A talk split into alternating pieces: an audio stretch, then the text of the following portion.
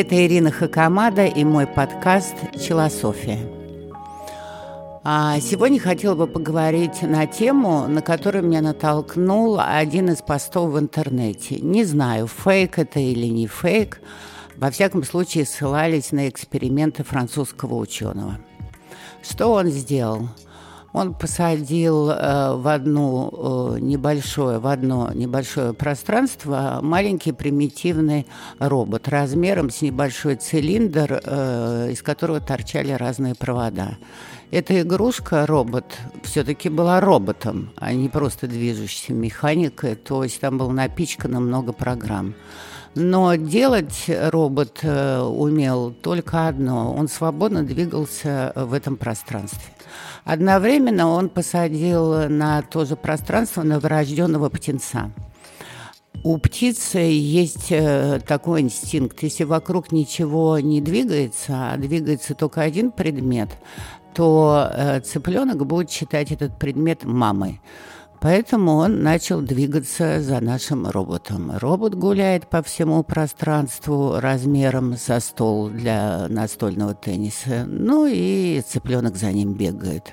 Уж не знаю, как робот, но цыпленок точно был счастлив. Это было сделано много раз. Затем цыпленка посадили в стеклянную э, большую емкость с, открытым, э, с открытой крышей, чтобы он дышал свободно так, чтобы он видел нашего робота.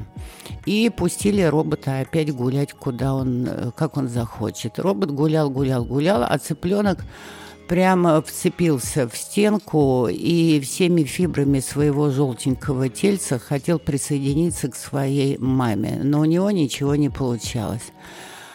И как это ни удивительно, постепенно робот стал приближаться, к, сокращая свои движения и круги к стеклу и дальше начал двигаться вдоль стекла. Эксперимент повторяли много-много раз. Каждый раз, когда они гуляли вдвоем, они свободно болтались по всему пространству. Каждый раз, когда цыпленка прятали э, в этот аквариум, э, робот приближался к стенке, к самому цыпленку.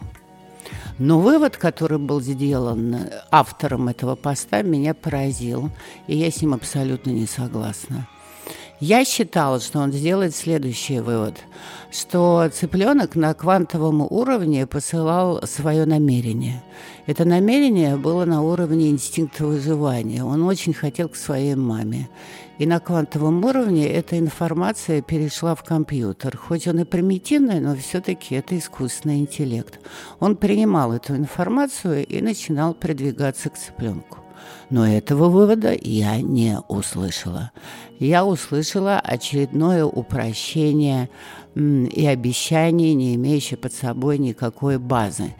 Это особенно интересно сегодня, 31 декабря, когда э, в ночь перед Новым годом все начнут писать записочки, сжигать, глотать и жевать эти бумажки.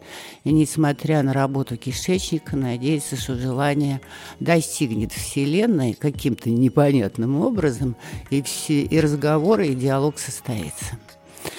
Так вот, вывод был следующий. Если маленький цыпленок в состоянии донести на квантовом уровне такую информацию до робота, то что уж говорить о человеке.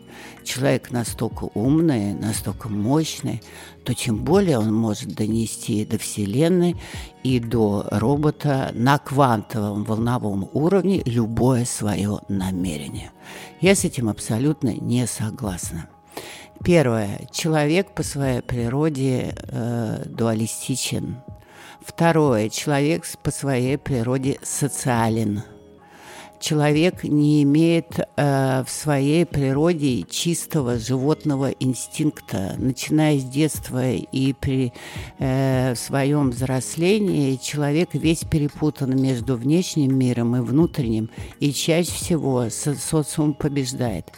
Поэтому все его намерения, они сложные, они дуалистические, они перепутанные. Ну, например, хочу много денег, а сколько денег, а для чего нужны деньги. То есть они не примитивные, они связаны как с социумом, так например, со своим счастьем. Хочу быть счастливым. Мое намерение быть счастливым. А что такое счастье? Вы знаете, у любого не то что робота, А, а у любого суперкомпьютера просто его искусственный интеллект развалится на части, потому что он не поймет сути этой информации те намерения, которые мы передаем на уровне э, вот такого квантового внутреннего информационного поля, у нас, в отличие от новорожденного цыпленка или растения, что часто э, доказано многими экспериментами, первое, оно не является простым оно в силу нашей природы уже сложное, и сегодняшний интеллект его не в состоянии а, детализировать, разобрать в программу и потом реализовать, и точно так же его не понимает. Если есть вселенский разум, то и разум тоже, наверное, не обратит внимания. Э, второе, что очень важно, наше намерение, в отличие от намерения цыпленка, не является инстинктом выживания – у нас их очень много. Мы избалованы своими желаниями жить хорошо. И под этим подразумевается огромный список. Поэтому мы составляем списки. У нас, когда возникает намерение, это не речь о том, выжить или не выжить.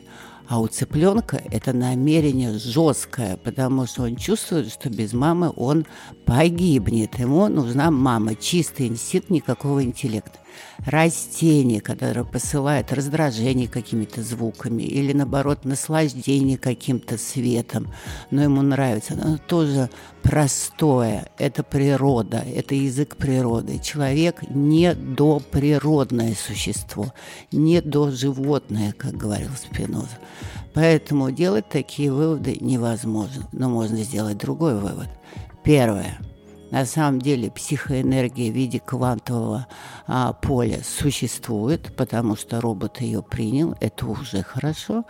И второе, человеку кроме намерения нужно, в отличие от новорожденного цыпленка, надеяться на самого себя, а не на Вселенную или робота. Ему нужно вылезти из своей стеклянной банки. Пока-пока. С наступающим Новым годом!